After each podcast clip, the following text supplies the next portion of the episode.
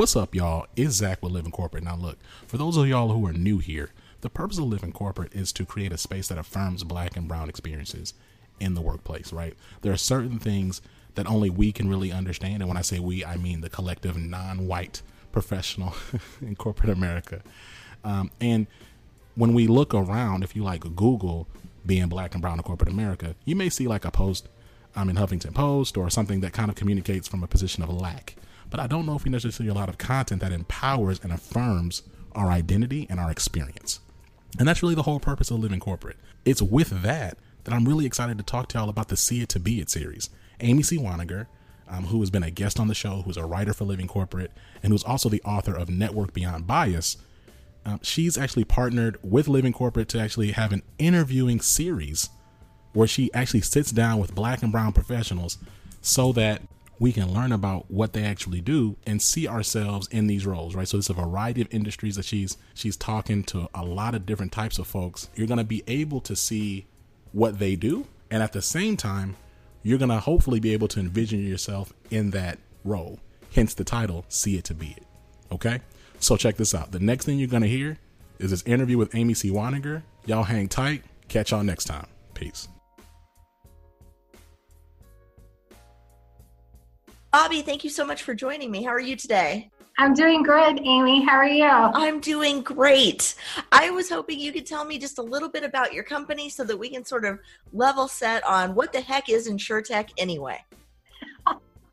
so, um, a little bit about my company. Uh, I'm co founder and chief product officer of Benekiva. And our entire mission for our company is to bridge the gap between the carrier, the policyholder, and the beneficiary.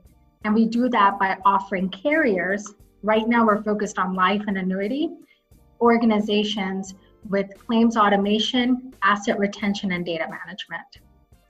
And so, for the people who aren't in the insurance industry or don't know a whole lot about life insurance, let's break that down into plain English. So, you're trying to solve the problem. I'm going to put words in your mouth and you correct me if I'm wrong. Okay. You're trying to solve the problem where someone dies and they have a policy and their beneficiaries maybe don't know that that policy exists or how to get to it.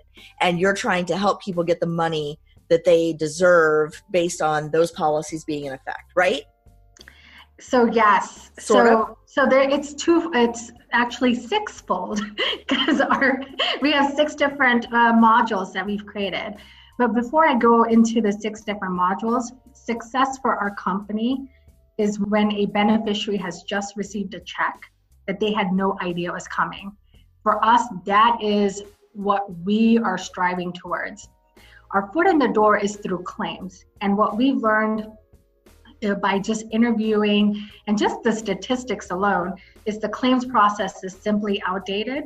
So we have a, a 100% digital claim solution that also includes moving the money if the carrier wants to.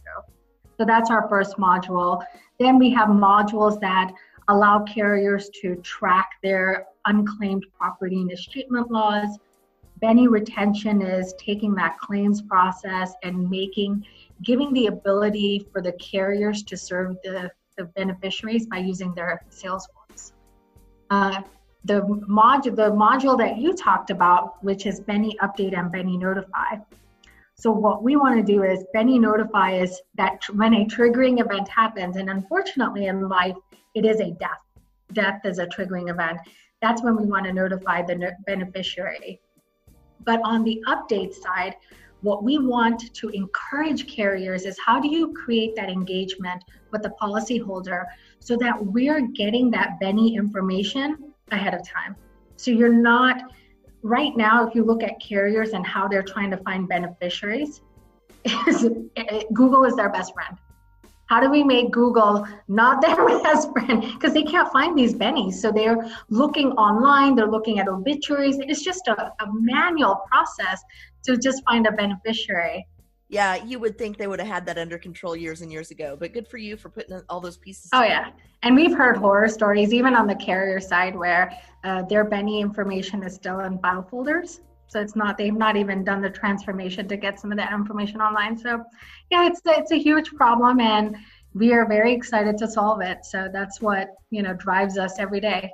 That's fantastic. So can you tell me how you, how did you get into this space because obviously you're solving a problem that's never been solved before and something led you here. So, what was it? So, it's an interesting story. So, in 2016, I was working on a startup with Sovin, who's one of the co founders of my original startup and uh, Benekiva, and also my husband. so both of us had this startup around a digital. Uh, it was a, a, digital documentation and e-signature platform, and he has roots in Iowa. So we, uh, his parents were coming from Nepal, so we decided to go visit visit them. And my key was, hey, we were beta testing this product, uh, and the product is Doxmore let's uh, we're not i'm not sitting there and hanging out with family. That's great but i also want to do some business development and just see what the des moines area looks like because we live in north carolina.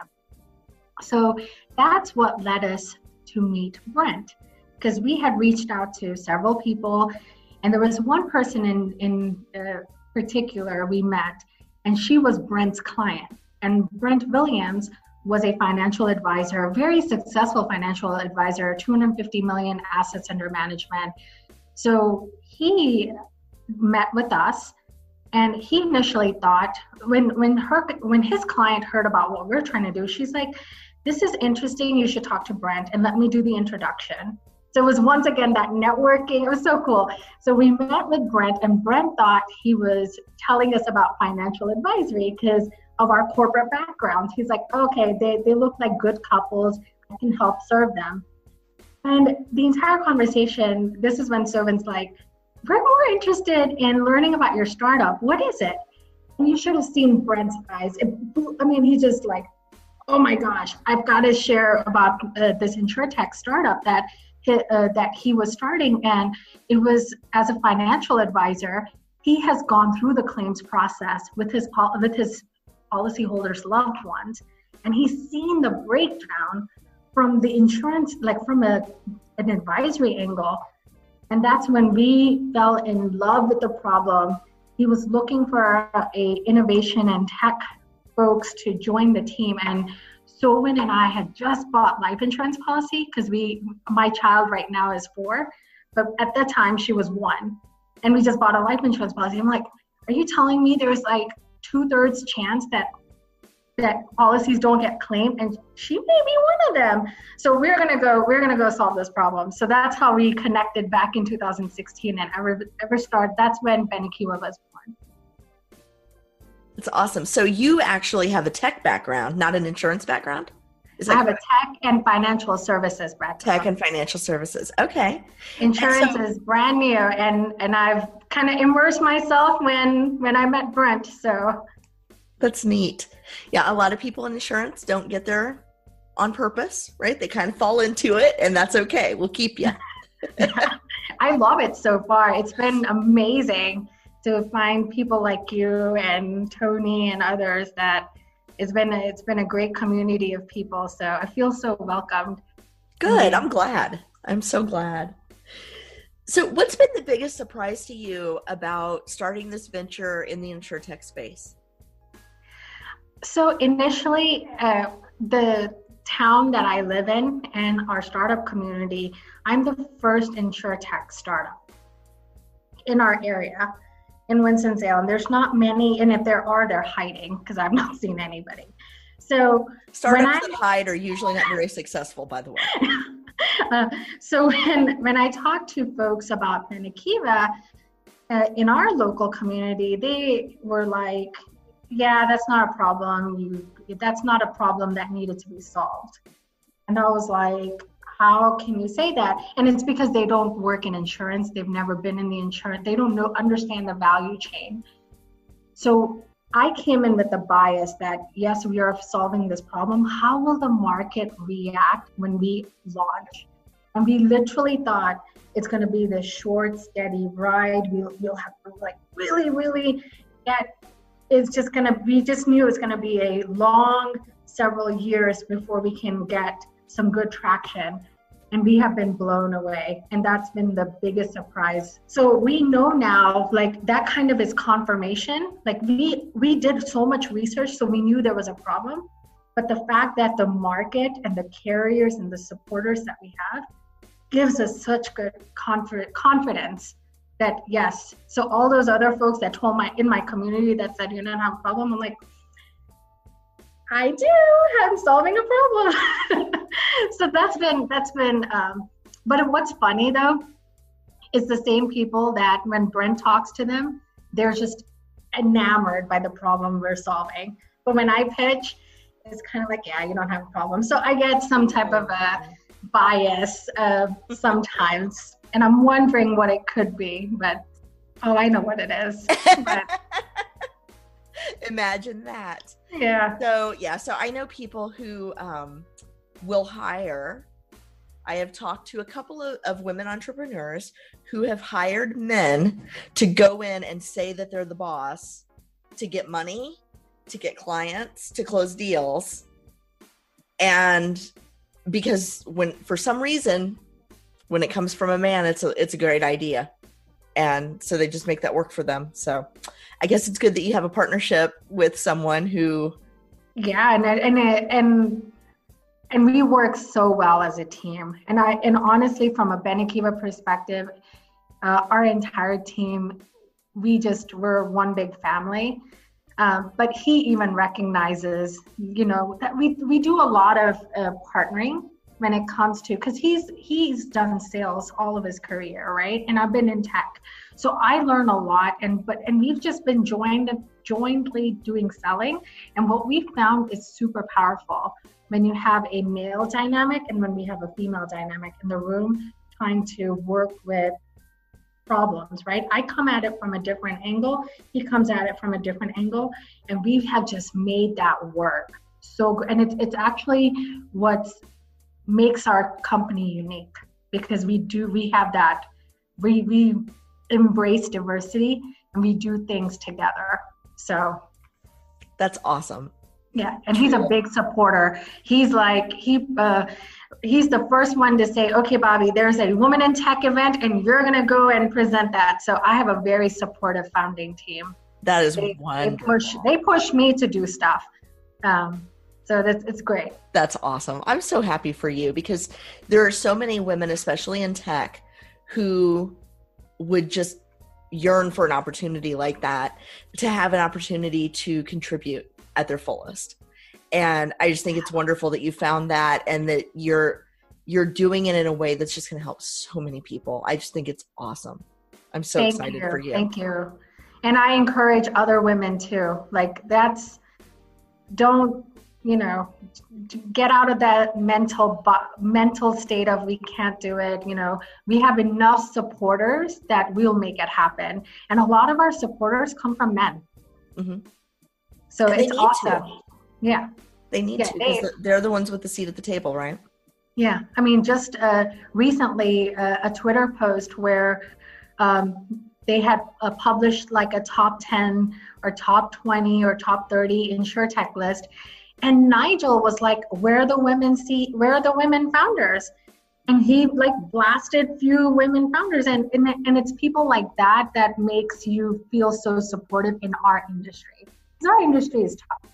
It is. Tough. Absolutely. And, you know, I see so many like, you know, future leaders, right? They'll post future leaders. And almost without exception, future leaders are young white men. And it's like, no, future leaders are everybody. And if you can't see that, then you're perpetuating the problem. So I'm yeah. I'm so glad that you have those allies in place. Yeah. So speaking of that, where do you go for support? And I know that you identify as a woman of color, um, being Indian American. Where do you go for support um, among other women or other people of color in your industry? So honestly, in our industry, it's it's um, it's social media. I have a, a great group of core women that we support each other. Like you're one of them. We support each other by tweeting, sharing. If I have an issue, like I was just texting with my friend Murray, and just just you know, Rainu's another one we, we just have a good support system. But, you know, there's a, a group in LinkedIn for women in tech, And if you're a woman in tech, you need to join that LinkedIn group. Um, add me on LinkedIn and I can add you to that group because it's a good way to get that community growing um, and just encourage women entrepreneurs, especially in our industry. So I've done mainly 100% actually, it's all social media. I think social media is so under recognized as a networking tool and I did that myself early on. I was like, I don't want anything to do with Twitter. I don't understand it. I want I want no part of it. And someone told me, no, you really need to be on Twitter. And the really needing to be on Twitter thing was like, okay, fine, whatever, right? And I started a little bit and I started a little bit more. And then I started to figure out how to grow my following there. And my network has exploded because of Twitter. And it's not superficial, ridiculous, like eh, yeah. trolling kinds of relationships, right? It's real, honest to God, human people who, you know, called me when my book launched to congratulate, called me on the phone to congratulate me, not tweeted at me, right? But like actually made a human connection. It's people who have invited me to speak at their companies. It's people who have, um, you know, referred me for opportunities there's such a sense of community on social media and i think a lot of people who don't use it that way don't recognize that that exists when people say well how do i connect with people who are different from me my first thing is start on social media because it's a great way to listen to a conversation without inserting yourself into it and that's the first step in building trust. Oh, I, I i am reading your book right now about how to create i'm on the chapter about how to create champ like uh, champ networks. It's yeah i mean doing things in social media i think people there's you know you often get so much scam. And i think that's why people don't engage in it much but once you can filter those people out there is some um, there especially in insurance and insurtech there's a there's great conversations that are happening in pockets and and bigger pockets and it's just it's a great support network. Absolutely. And you know as people connect with you and see you as one of their own whatever that means right? Whether it's in your discipline or in your industry or in your demographic group right? When people connect with you and really feel and really feel that they start to open doors for you. And these are people you wouldn't have access to because they don't live where you live or they don't work at your same company or whatever. So it i think it's just so powerful to put yourself out there and kind of let the universe take over in a way. Yeah. It's been it's been the best i was always on linkedin but i think i really truly started understanding the value of linkedin in the last two years mm-hmm. because i have not i've not been one of those people that truly engaged I had a good following, you know. But now, if you look at the conversations I'm having, they're super meaningful and I'm building those relationships. Previously, I was just adding coworkers and I was having relation, you know, like having the relationship and bonding at the workplace. Now, as an entrepreneur, you know, you don't have that luxury, and especially with me being in Winston-Salem, being the only insurtech company. It's just you have to reach it. Then it forces you to reach out. Definitely. So if somebody's not already in insurtech, where do you recommend they go to learn about this industry? What skills they might have that would transfer in, or how they might get started, um, you know, in a career of their own here? So I, the way I entered insurtech was through startups, right? Like I had an initial, I was an entrepreneur and just landed myself here. So I saw a complementary need that what I was trying to do with what Benekiva was doing. What I would recommend folks that want to get into insurtech is find those problems that you want to solve. I wouldn't have gone into insurtech if I didn't fall in love with the problem. That's just not my personality. I don't build companies just to say, oh, it's going to be profitable. It's, it's got, I'm very mission focused. So it's got to touch my heart to in order for me to even get involved. So I think if there's a passion or an interest or like if you're even curious about why does this happen in the insurance space, oh my gosh, find a startup. And I would always encourage people find a startup go to those startup weekends, right? Create something like an idea. You get resources for free. So much, so much resources are available. Just maximize on that.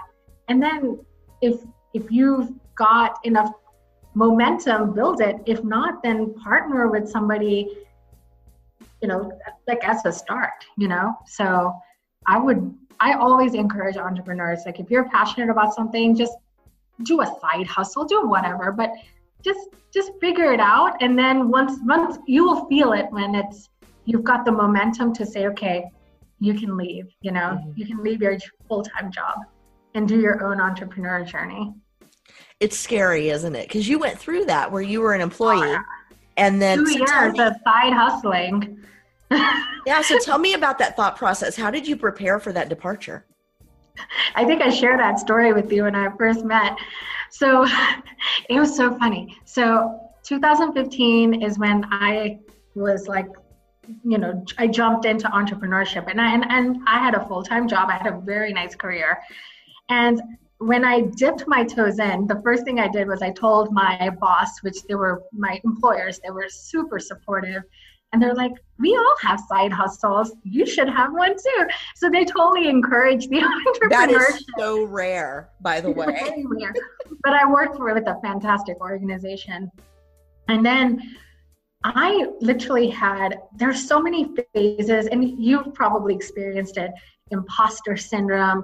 Am I going to make it? Oh, it's so tough. SB. I mean, it's, there's so much like, it's, it's a hard road and one of my friends, we became very good friends, and she does coaching. She's a transformation coach. And she's just like, you know what, Bobby, you're so smart and you can do this. And I'm like, yeah, she she's just saying that because she's my friend. But she's like, let me do a coaching session with you.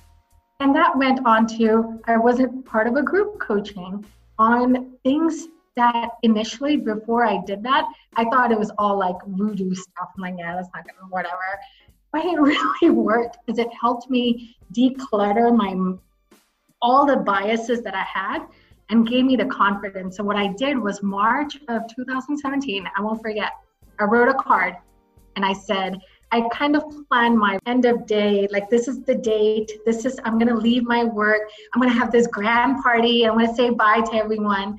And I wrote the date of September 29, 2017. And I looked at it every single day every single day I've looked at it.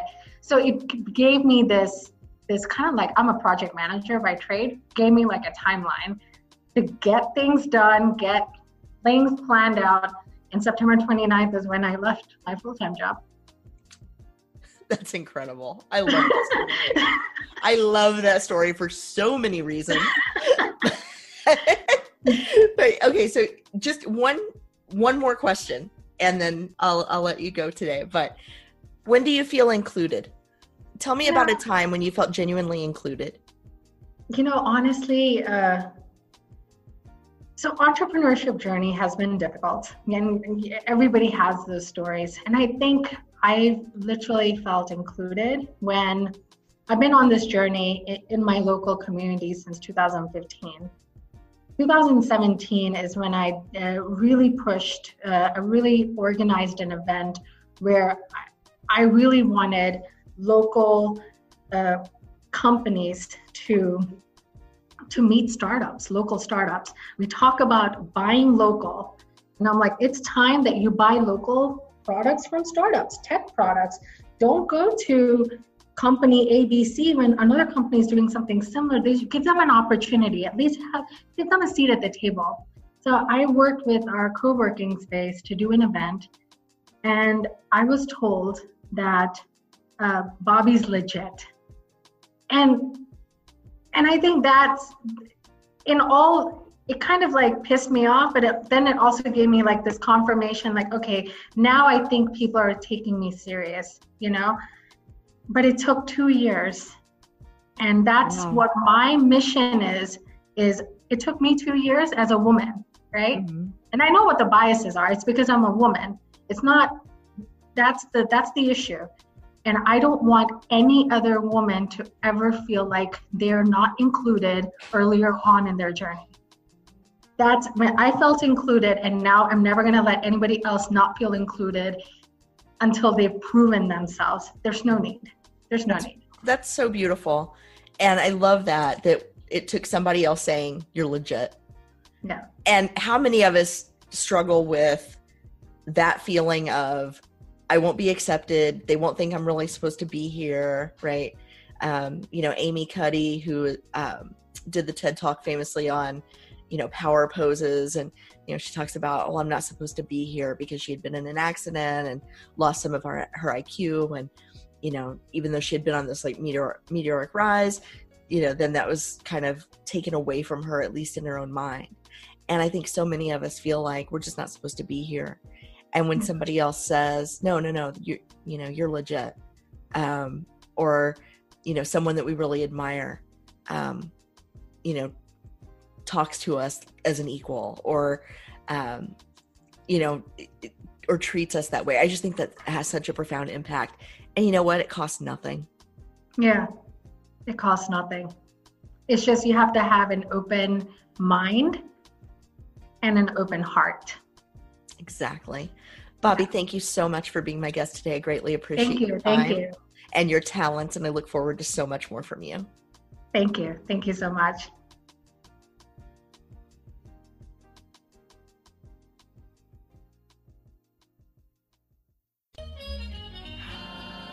Living Corporate is a podcast by Living Corporate LLC. Our logo was designed by David Dawkins. Our theme music was produced by Ken Brown. Additional music production by Antoine Franklin for Musical Elevation. Post production is handled by Jeremy Jackson. Got a topic suggestion? Email us at livingcorporatepodcast at gmail.com. You can find us online on Twitter, Facebook, Instagram, and living-corporate.com. Thanks for listening. Stay tuned.